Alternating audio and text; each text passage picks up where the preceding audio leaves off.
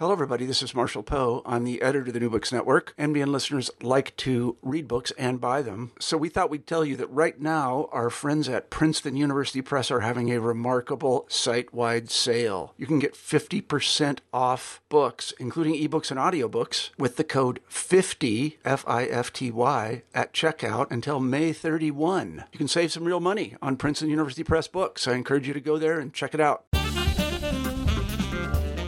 Hi, this is Jim Stein, a host on the New Books Network. Our guest today is Wade Roush, the author of Extraterrestrials.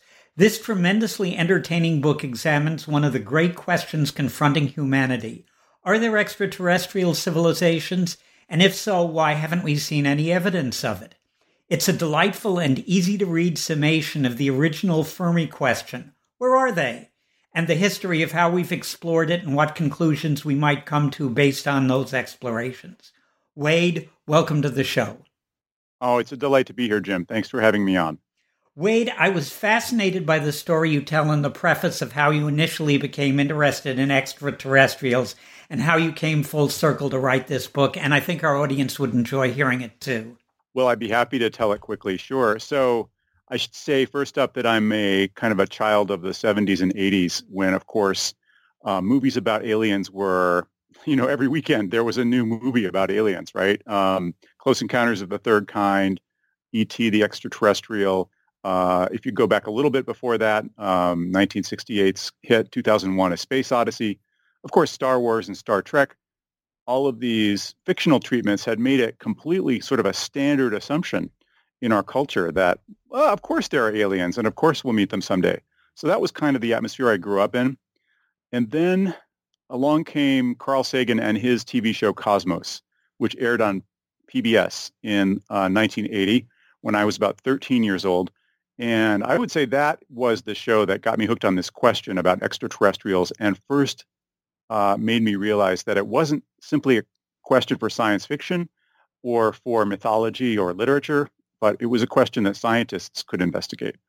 Um, fast forward about five years, um, I was 18 and going off to college, and I was lucky enough to be at Harvard College in September of 1985 when the college was dedicating a new uh, computer programmed by a physicist at Harvard named Paul Horowitz.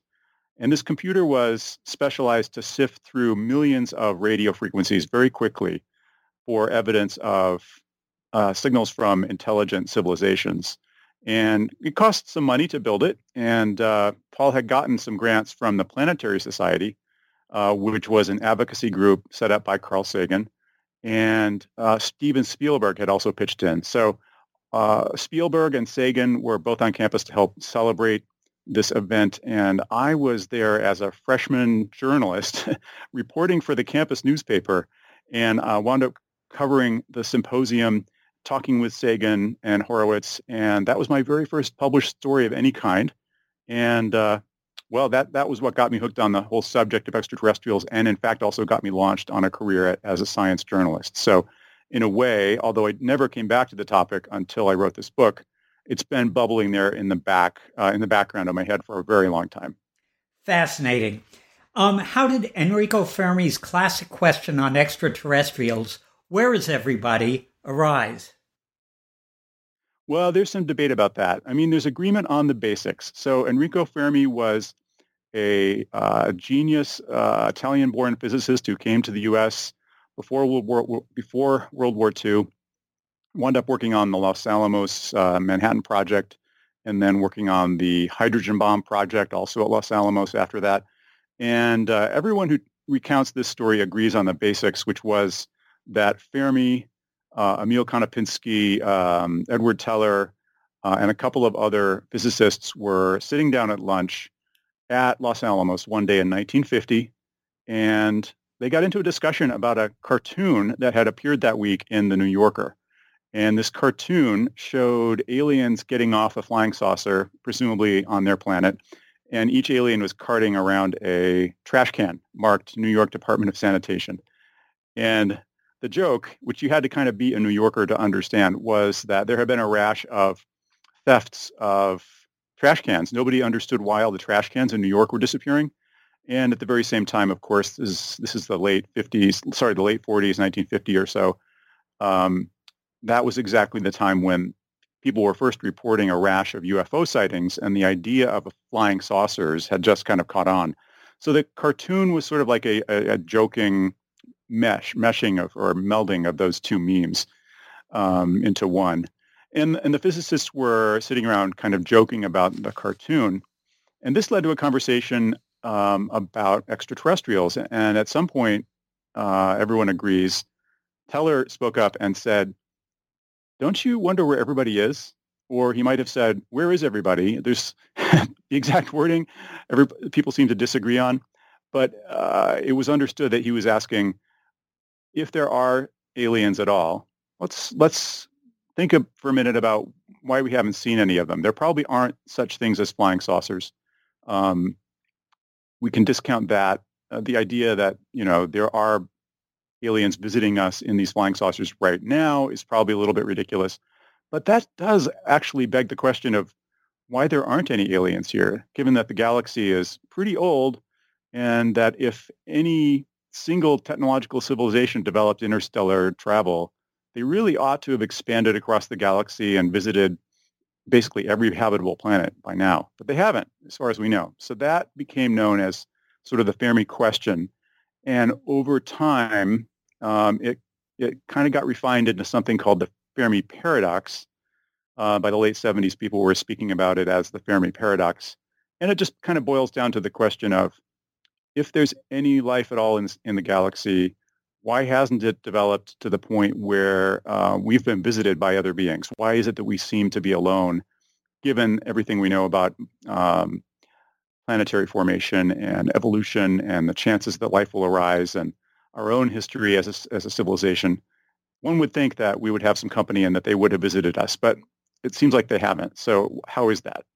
Well, what is SETI and what is has it discovered? Well, SETI, S-E-T-I, is an acronym that stands for the Search for Extraterrestrial Intelligence. And what it has discovered, I would say, is evidence that there are no nearby civilizations trying to get our attention. Um, it's a, a, null result so far, but you can never prove a negative. So the absence of evidence is not evidence of absence, as Carl Sagan and other folks would often say. So we can't conclude from SETI's null results so far that there are no other extraterrestrial, that there are no civilizations outside our solar system. All we can conclude so far after about 50 years, 60 years really, of searching, is that there aren't any civilizations transmitting close enough to us that we can pick up their signal and understand their signal. Um, that leaves a lot of room for other possibilities. It doesn't rule out uh, the possibility that we have company in the galaxy. It, all it does say is that we don't have the technology or the right technique so far for finding them. Um, one of the things that arose at this in this era was the Drake equation. What is it, and what can we conclude from it? Yeah, great question. Because the Drake equation has become sort of an organizing principle for a lot of discussions about extraterrestrials, and it dates back to an, a uh, kind of milestone event in SETI, which is that in 1962, a group of astronomers and radio astronomers and physicists and other thinkers got together at Green Bank, West Virginia, which was the site of the National Radio Astronomy Observatory. And uh, th- this meeting had been convened by Frank Drake, who was a young astronomer working at the observatory and uh, a sponsor from the National Science Foundation.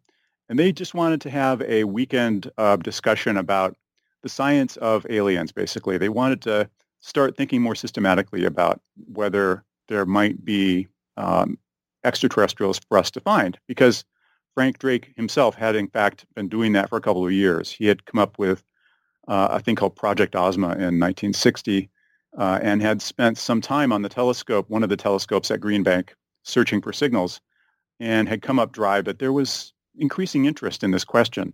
So all of these scientists assemble at Green Bank for this conference, and it's Frank Drake's job to come up with an agenda for the meeting. And the way he tells the story, uh, he tried to think about all the different factors you would need to consider if you were trying to figure out how many other uh, high-tech civilizations there might be in the galaxy, civilizations with enough technology that we would have a chance of communicating with them.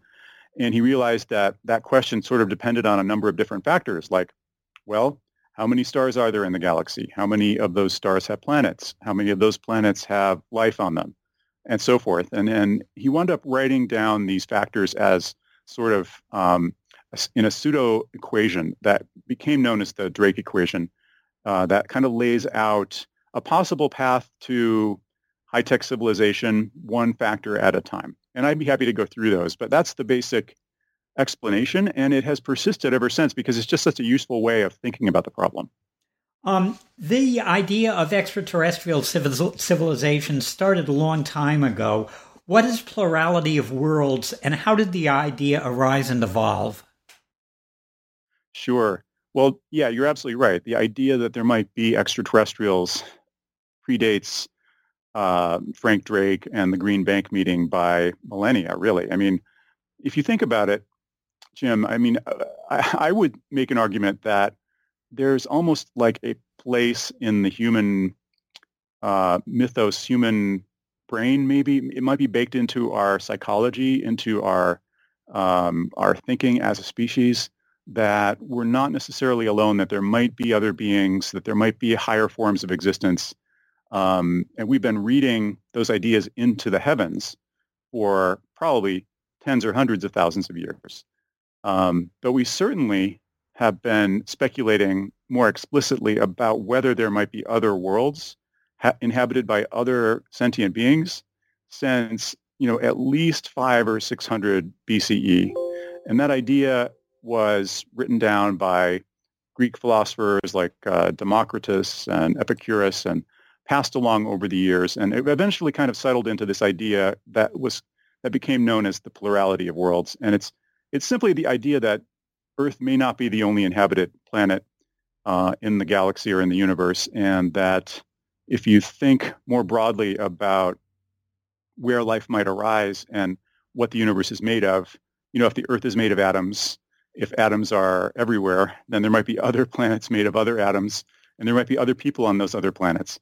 That's the plurality of worlds ideas, and it went it went through many many transformations and iterations over the centuries and over the millennia, but um, uh, has kind of stuck with us and developed into what we now think of as a more systematic field of SETI or astrobiology. Well, I know that Girolamo Bruno got burned at the stake for something like this in the early portion of the 17th century, but later on it became actually became a mainstream idea during the 17th and 18th century. How did that happen? I think basically it just took a while for the idea to gain circulation and to become respectable and to exit the realm of heresy. I mean, we're talking about the the Renaissance and the early Enlightenment here when a lot of ideas were, um, you know, eh, becoming safer to talk about, at least in an intellectual or philosophical way, so that it was no longer considered, um, uh, you know, you couldn't be burned at the stake by the year, say, 1750 or 1800 for just broaching the idea that there might be other worlds with other beings. So, uh, yeah, that, the, the idea basically took hold post Bruno um, uh, in a form that you could have a respectable coffeehouse debate about it, right? In uh, late 18th century France or someplace like that. And I think that by the early 19th century, it had certainly um, become part of a an overall sort of uh, scientific realist worldview that was widely shared by many Enlightenment thinkers. Well, there's got to be a naysayer somewhere, and that was William Whewell. What weaknesses in the plurality of worlds theory did he point out? Well, right. Um, William Whewell was um, he was the master of Trinity College at Cambridge, which was the same college where Sir Isaac Newton had taught um, centuries before. And he was a highly respected scientist, but also a, a deeply devout Christian. And while he started out his career believing in, or at least leaving room for the idea of extraterrestrials, he eventually kind of came to the conclusion that the idea that there might be other inhabited worlds was not compatible with strict Christianity. Um, I mean, if you want to go into the details, it's it's basically a theological argument. Um, Not uh, really certainly. well, if there can't be multiple saviors um, to save multiple worlds, then you have to kind of have to conclude that the Earth is the only inhabited world. That was the basic uh, idea motivating Whewell. And because he had started thinking in this more skeptical way about the idea of the plurality of worlds, he actually did marshal quite a few um, quite rational and, and um, really penetrating questions and arguments for why we might, in fact, be alone. And those questions were things like, well, you know, it would be nice to believe that there are uh, that there are living beings on Jupiter, for example, but it doesn't look like Jupiter has a breathable atmosphere, and also the gravity would crush you. It doesn't look like Mars has uh, enough water to support life. You know, he started asking more scientifically grounded questions about whether aliens might exist. And, and the important effect of all of that was to make um, people who were more open, open to the idea of science, the important outcome was to make people who were more open to the idea of extraterrestrials actually go and start looking for better evidence. So it was important, and it kind of pushed the whole debate forward. Um, and speaking of moving forward, we're now moving close to the 20th century. Who was Percival Lowell, and how does his theories of canals on Mars which would obviously supply water, arise from a mistranslation, and how were they eventually overturned? Percival Lowell was a uh, an aristocratic Bostonian who uh, came from a prominent um, textile family. They had plenty of money, and he was uh, wealthy enough to be able to go and build his own uh, personal observatory in Arizona in the 1890s. And he had become infatuated with this idea uh, spread uh, by uh, an Italian astronomer named uh, Schiaparelli that there were canals on Mars. Schiaparelli had published a, a couple of books alleging that he had observed lines or marks on the surface of Mars through his telescope. And in his books, he called them canali. And the legend was that when that when when Schiaparelli's books got translated from Italian into English, translators took that word canali and translated it as canals. Uh, another natural translation for that word would have been channels, and whereas a channel um, could be natural or artificial, a canal is almost by definition artificial, and that got uh, the idea is the legend is that that mistranslation sparked Lowell's search for similar canals and, and, and motivated him to build his uh, observatory. The truth, I think, is a little more complicated. Uh, uh, I, I, kind of dug around in Schiaparelli's writings, and I think it was clear even before Lowell came along that Schiaparelli thought that the canals might be artificial, and he certainly wasn't discouraging that kind of talk. Um, so I don't think that the mistranslation story really holds water in the end. Um, but it is one of those stories that journalists call too good to fact check. Um, in 1939, because I remember this because my parents told me about it, Orson Welles did a radio broadcast of H.G. Wells's War of the Worlds. What happened? well, yeah, that's that's a famous moment in American cultural history and media history.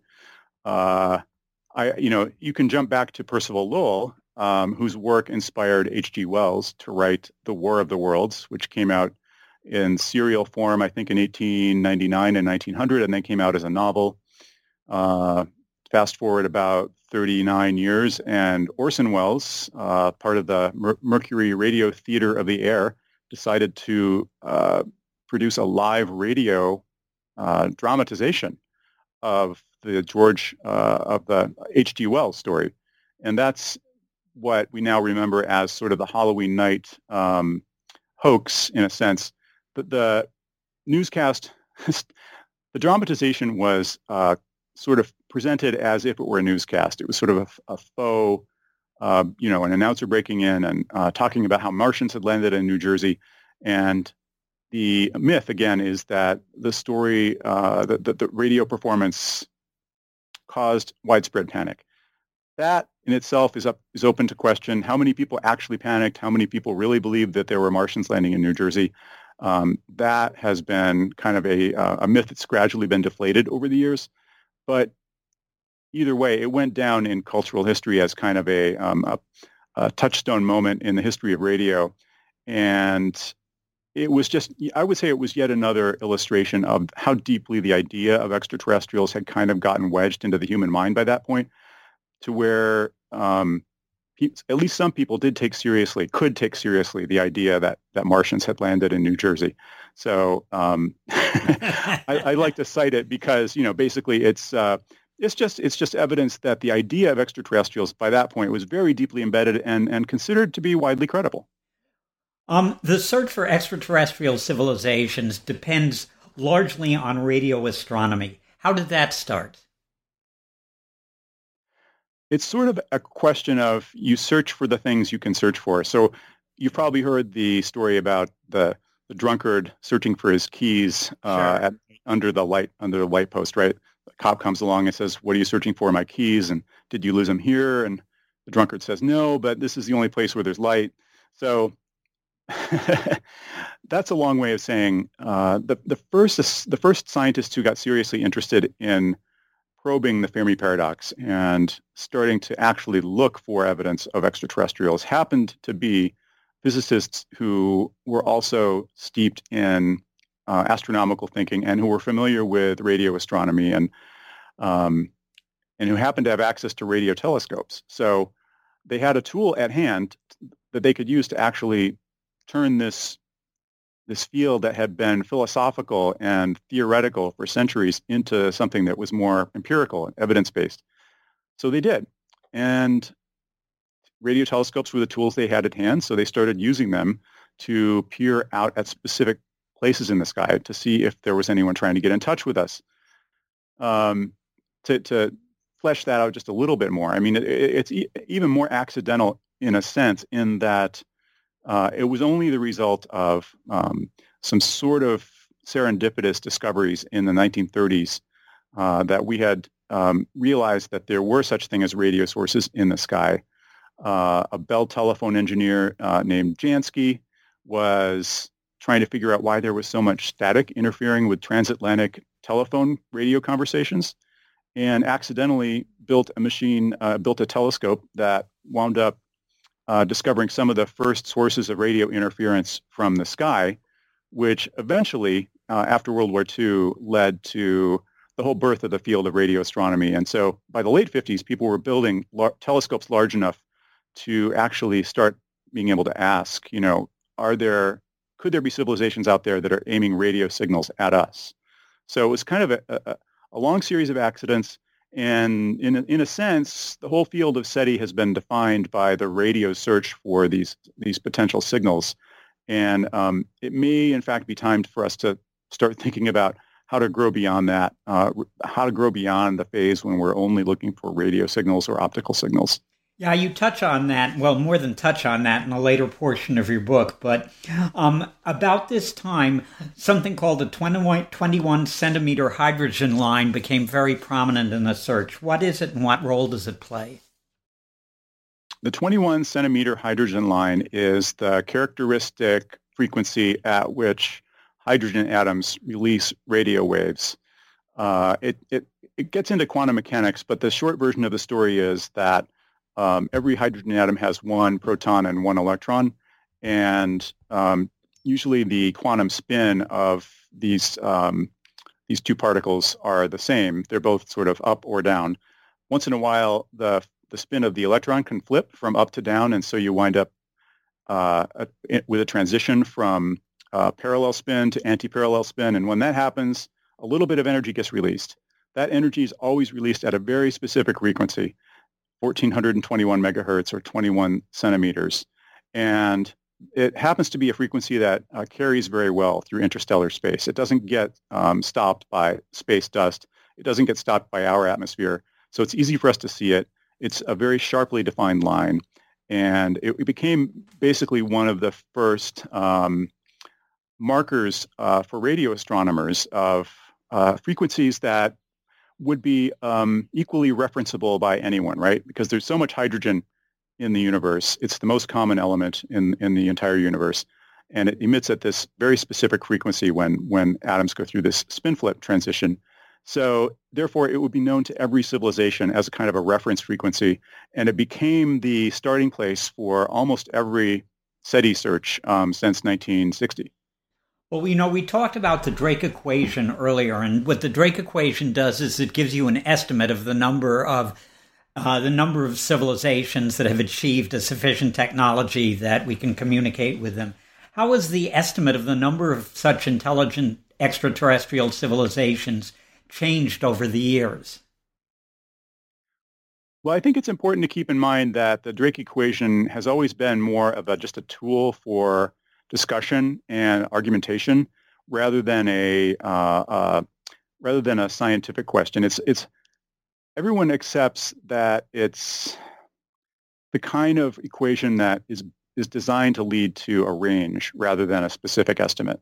So basically you can uh, you can assign upper and lower bounds to a bunch of the terms in the equation and depending on whether you're feeling optimistic or pessimistic when you multiply all these terms you wind up with either a very small number or in some cases a very large number. So n which is the first i mean the n is the the the kind of the culmination the point of the drake equation is n which is supposed to represent the number of communicative technological civilizations in the galaxy. So the number of other civilizations we might have a chance of making contact with. And n can't be any less than one, right? Because we're here. We, really think we're here. We think we're here anyway. So n can't be any less than one. But there have been any number of estimates of what the upper bound of n might be. The uh, Green Bank group that I talked about before, Frank Drake, Carl Sagan, these other guys who got together in Green Bank in 1962, they put the lower bound for n at 20 and they put the upper bound at 50 million. Um, now you can you can reach almost any number you want, just depending on on what sort of what values you plug into the different factors. Um, I've taught uh, uh a couple groups of MIT undergraduates, um, and uh, one of our exercises in class is to go through the Drake equation and come up with our own estimates. And uh, our group has come up with an even broader range of estimates with um, a lower bound of one and an upper bound of six billion. So um, the point of the equation is not, again, to come to any sort of uh, hard conclusions about how many other civilizations there are. It's really more to just give you a way to think about all of the uh, different factors to consider when you're when you're trying to add up the probability that we're not alone in the galaxy. So an estimate like one is probably pretty low and pretty pessimistic. An, ex- an estimate like six billion is probably way too high because if there were 60, if there were six billion other civilizations in the galaxy, a lot of them would be so close that we would already have made contact. So there's some middle range that might be more realistic. We just, you know, we can't be much more exact about what it is. Um, how did the search for extraterrestrial intelligence morph into the idea of sending a message to possible extraterrestrial intelligences? And what was the general feeling about whether or not the advisability of doing this? Well, it turns out that the same instruments that you need to, to listen for radio signals from other star systems are also very good at transmitting signals. So, for example, the Arecibo radio telescope, which up until recently was the largest radio telescope in the world. Um, it's been surpassed by one in China now. But for a long time, it was the one of the premier places to do SETI work. And indeed, astronomers have spent a lot of time using that telescope to, to look at different stars and listen for signals. Back in 1974, after a project to upgrade the telescope, there was a little ceremony, and Frank Drake, who was the director of Arecibo at the time, arranged for the transmission of a short message uh, that it has the Arecibo message has wound up becoming the most famous example of METI or messaging extraterrestrial intelligence, and it consisted of basically a um, a sort of simplified graphic. Um, it was the signal itself was a series of just bits, basically. Almost you can almost think of it like Morse code, on or off. But there were exactly 1,679 of these bits and that, if you're a mathematician at all and you received 1,679 bits, you might you'd conclude, yeah, you'd factor it very quickly and realize that that was, that's uh, got two prime factors, 23 and 73. And if you arrange the, the bits in a grid that's 23, uh, 23 rows across and 73 columns high, you would wind up with a picture. And that picture was designed to convey a whole bunch of information about us and our level of scientific understanding and where our solar system is and what we're made of and that kind of thing. Um, it was a stunt. I don't think it was ever intended to be received by anyone. In fact, it was pointed in a direction where no one will ever receive it. Uh, but um, it was it was a way of showing that this, you know, if you have these powerful telescopes that can receive very faint signals, then um, by definition, they're also capable of transmitting very powerful signals. Uh, and in fact, the, the Arecibo message was sent out at such a high power that any Arecibo-sized telescope anywhere in the galaxy would be capable of receiving it. So, you know, in principle, we, we know we can do this.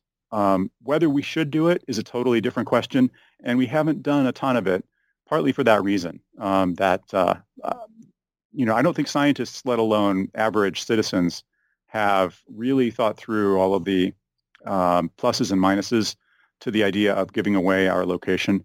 Um, of course, there are other folks who argue that we've been doing exactly that since the 30s. You know, we haven't been very careful about all of the radio and TV signals leaking out into space. So anyone who was listening at those frequencies would already know that we're here. Um, what is the Goldilocks zone?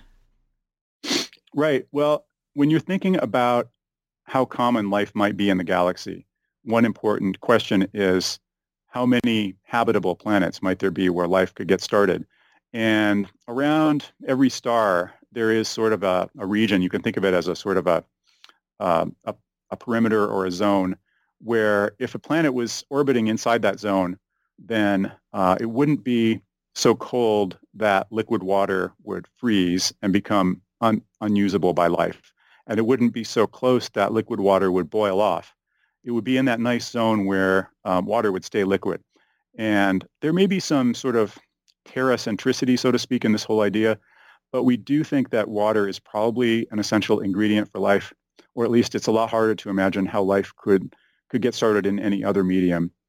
But um, the Goldilocks zone is basically that place where it's not too cold, not too hot, and it's just right for water to stay liquid and potentially become the breeding ground for, for organic molecules that, you know, form into self-replicating molecules that form into life that start the whole chain of evolution. Um, starting in about the 1980s, we began discovering the idea of exoplanets, and it's just burgeoned into more than a cottage industry. It's an industry. What are exoplanets, and how does the Goldilocks zone vary with stellar type?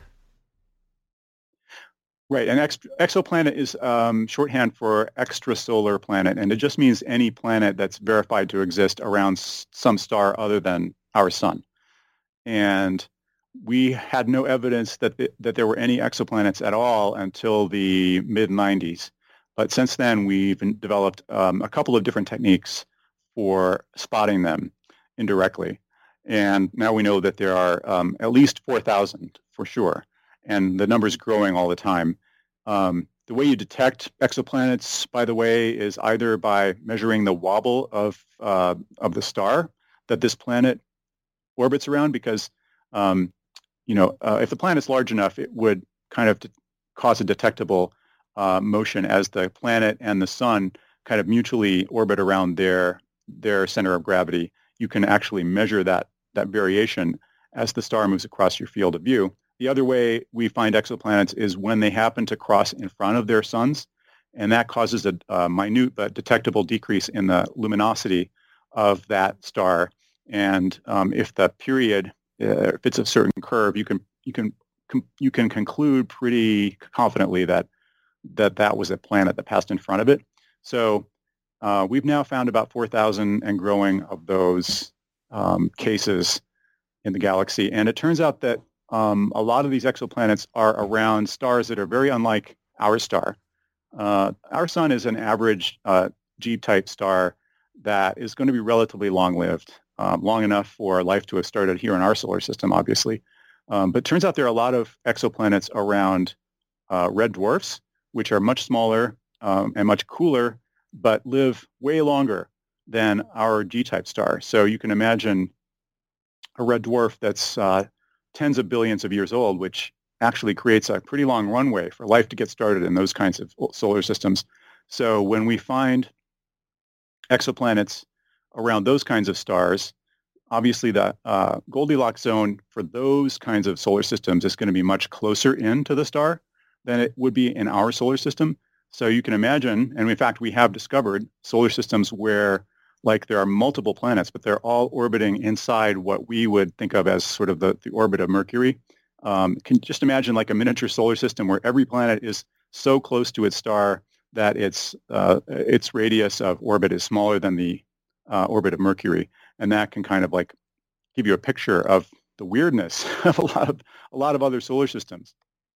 Um, well, I know we've discovered uh, a number of planets which are definitely in the habitable zone, but um, getting on to something that you discuss, what is the Great Silence, and what are some possible explanations for it?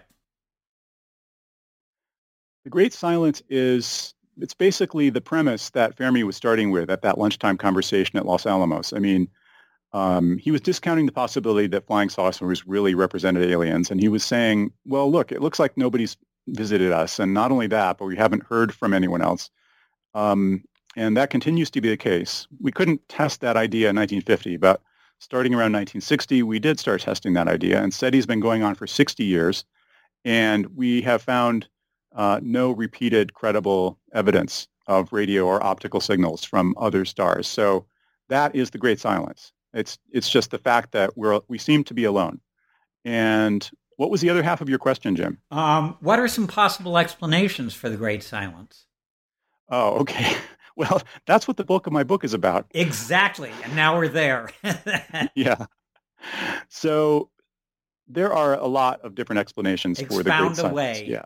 Okay, well, there's actually a book out there that catalogs um, 75 solutions to the Fermi paradox or to the Great Silence, and it's by a wonderful writer named Stephen Webb, W-E-B-B, and readers who are really hungry for uh, a deep dive on, on every conceivable explanation that's ever been proposed uh, can go and find that book. I don't try to go through all of them in such extreme detail in my book, but I do, I do try to boil them down into general categories. And I would say uh, one category of answers basically uh, uh, boils down to we're alone. The reason we don't see any signals out there is because we are the only advanced civilization. We're the only intelligent beings who have the technology to listen or communicate. And that might mean that we're the first. It might mean that we're the last. But in any case, uh, it means we're alone. And the reason we don't see anyone else is because they aren't there. And um, there have been some very uh, credible and compelling arguments for the uniqueness of life on Earth. Um, there was a, a, book called Rare Earth that came out in 2000 that made a very sort of exhaustive uh, list of reasons why Earth is unusual and why if you kind of tweaked any specific thing about our local environment, it might have made life impossible here on Earth. Like, for example, the fact that we have a magnetic field. The, our planet has a very strong magnetic field, which winds up um, uh, sparing us from the worst of uh, ultraviolet radiation and cosmic rays and a whole bunch of other nasty stuff from um, outside. Um, we have a moon, which is relatively large and relatively close, and it helps to stabilize the tilt of our axis. Um, and it's arguable that without the moon, the Earth's axis would precess much more wildly than it actually has. And you can imagine a planet where um, it's spending half of its time kind of uh, tipped on its side and, and um, different regions of the planet aren't getting equal exposure to the sun um, would be a very hard place for life to start. Um, I could go on and on. Um, oh, we have a, a, giant neighbor in our solar system in the form of Jupiter. And uh, there are um, there are ideas that Jupiter's presence helps to sweep away a lot of the space debris that would otherwise be raining down on the Earth and destroying uh, life here. Um, so so the rare Earth hypothesis is, in fact, boils down to the idea that that Earth-like places are so rare that we shouldn't really expect to see them anywhere else. That's an extreme sort of pessimistic, I, I would say, uh, or maybe realistic. It depends on how you're feeling. Um, on the opposite end of the scale, there are explanations that assume that we're not alone and that there must be some reason why we haven't been able to make contact with, with other civilizations. And I'm obviously skipping over a whole bunch of possibilities here, but I'm just going to, you know, like zoom to the way other end of the spectrum and talk about those kinds of explanations. Uh, if you if you if, if you conclude from your reading of the Drake equation that there must be thousands or millions or billions of other civilizations in our galaxy, then you have to start asking yourself, okay, okay, why haven't they contacted us, or why can't we detect any signs of their existence? And that has led to speculation about ideas such as the zoo hypothesis, also called the quarantine hypothesis, which is the idea that, um, yeah, aliens are out there and they know we're here, and they're deliberately concealing themselves or um, keeping their existence secret until the moment when they feel like it's safe to admit us into their club. And uh, it's a it's a very science fiction idea, but um, who knows? I mean, I guess it's plausible. I'm not sure I would want humanity in its current state to be part of the galactic civilization. I'm not sure we've quite grown up to that point, but um, you know, um, that's that's an opinion at the far other end of the spectrum, and there are lots of others uh, possible explanations in between. And I really, rather than go through them one at a time, I would really recommend that folks get the book and read chapter four. Um, absolutely, but there are a couple of things that I would like to definitely discuss. And um, these are your particular ideas, um, because after all, you wrote this book, and having read it, and having said that, I, I want to say that I enjoyed it immensely and I recommend it for basically anybody who likes thinking about these problems. And if you don't like thinking about these problems, why are you listening to this particular podcast?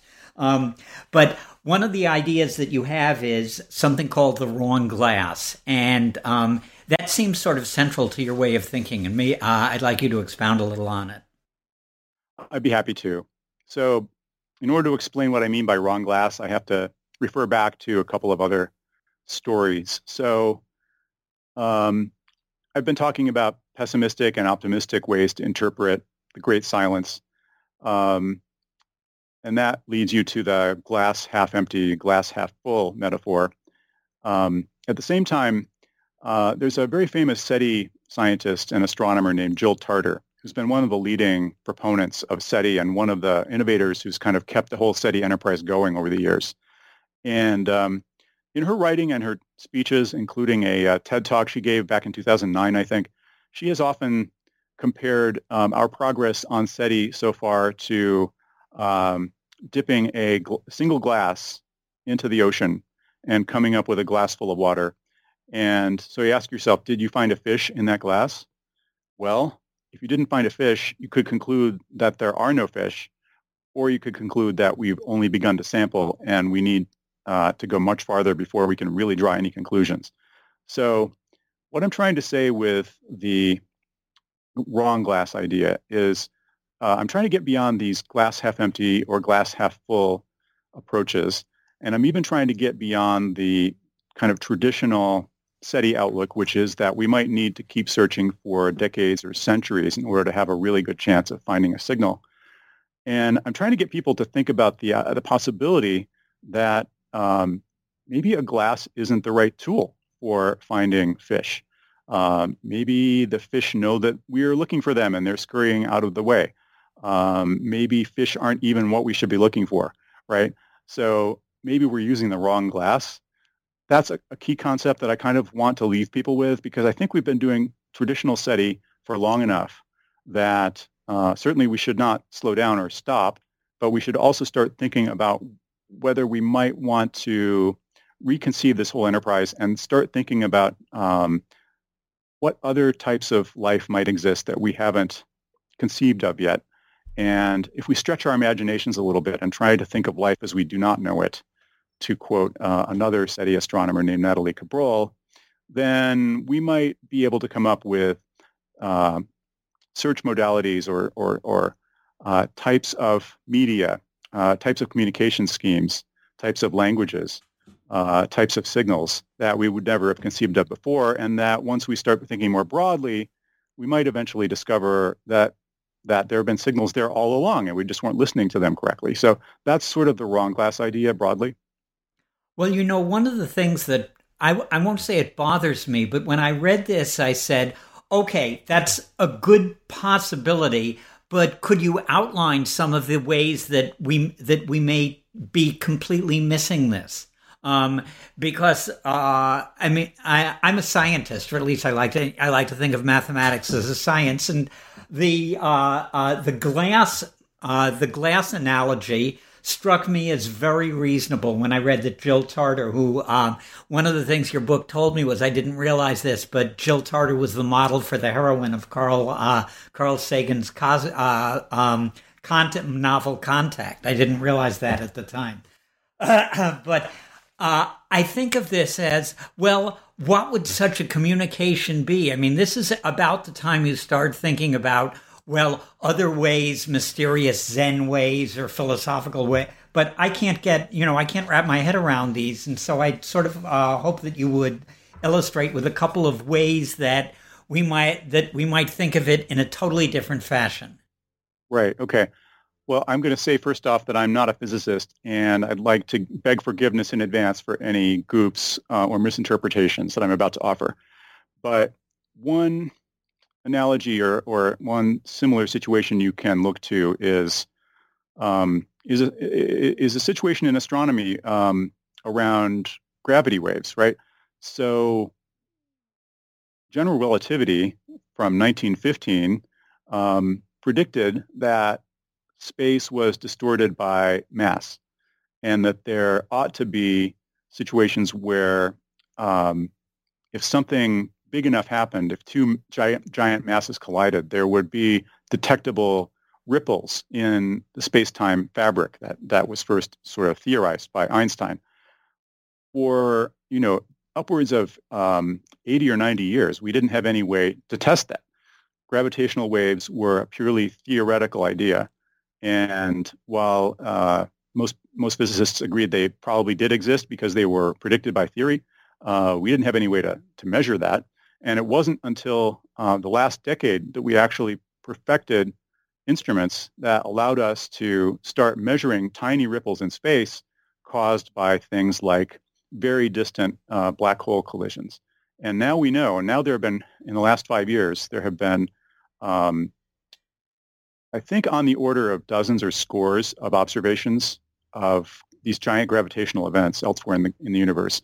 And we are now officially gravitational wave astronomers. In addition to being optical astronomers and radio wave astronomers and X-ray wave astronomers, we can now do gravitational wave astronomy, something that was completely theoretical up until the last decade.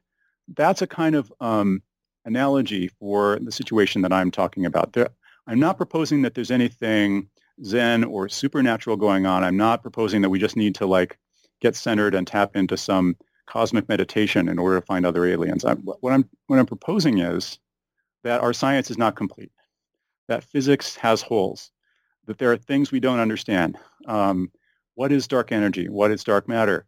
Why is the acceleration, why is the expansion of the universe accelerating? Um, what are superstrings, right? How are um, quantum mechanics and general relativity both possible and how are they, how can we reconcile the two of them? So there are all sorts of big questions that we haven't figured out yet it's conceivable that as we start to figure some of those things out, we'll stumble across additional ways of communicating, additional media that could be used for communication.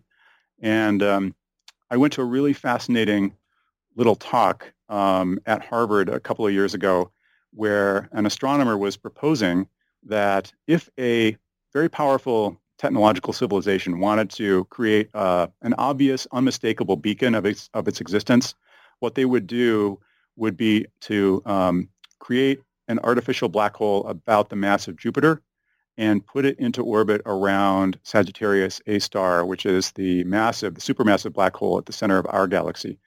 And that confluence of a small black hole orbiting a giant black hole would create gravity waves that you could detect anywhere in the galaxy, assuming you had a gravity wave detector. And that if that small black hole stayed in a stable orbit for more than a year or two, you would know for sure that it wasn't uh, a natural thing, that it was artificial, because the only way to keep it in that stable orbit would be to con- apply a continuous sort of thrust to keep it from falling into the larger black hole. That was like a, a totally whimsical example, but a provocative example of how you can imagine using a gravity, uh, how you can imagine sort of constructing a gravity wave-based signal or communication of a sort. So let's just try and keep stretching our imaginations in that way. Maybe we haven't discovered everything about, you know, how to transmit information using um, quantum entangled particles, for example. I'm not going to go any farther than that because I don't know enough of the physics. I'm just saying let's keep our uh, minds open to the possibility that the radio and optical spectra are not the only places to look for signals. Um, I think you're probably right about that, but it seems to me that it requires a much more advanced technological situ- uh, civilization. And I like the idea that Carl Sagan uh, propounded in, I think it was in Contact, where you just send out you just send out a radio signal consisting of uh, prime numbers. Everybody knows that that's going to be artificial, and it's something that it's easily achievable as soon as you develop radio, which I think is a lot sooner than a civilization coming up with ways to manipulate quantum entangled particles or gravitation. But that's just me. Well, I like that scenario too. I think the the reason I'm more suspicious about it now than I would have been, you know, 20 years ago or 30 years ago when Sagan was writing Contact and when they were making a movie out of it, is that it's suspiciously anthropocentric, right? It just it depends sure. on a chain of events that re- that really strikingly resemble exactly what happened here on Earth. And yeah. It, right, it's us. Right. We're looking for us. Well, the extraterrestrials might not look like us and they might not think like us. That's all I'm really saying. Yeah. Um, Wade, this has been an absolutely fascinating conversation. I've enjoyed it immensely. And I'd like to, uh, I always end interviews by asking, um, first of all, how can a listener get in touch with you? Oh, well, um, they can find out more about the book at the MIT, the MIT Press website at mitpress.edu. Um, they can search for extraterrestrials on Amazon. Uh, my personal website is at waderoush.com. That's Wade, R-O-U-S-H.com. I make my own podcast about technology in the future. It's called Soonish, and people can find that at soonishpodcast.org. And uh, both my website and the Soonish website have contact forms where people can uh, email me. Terrific. And do you have any future projects we might be interested in? Namely, books uh, I can podcast with you. Absolutely, and I'll let you know as soon as I can actually talk about them publicly. Wonderful. Wade, it's been a pleasure. Take care. Thank you, Jim. This has been a pleasure. Thanks so much.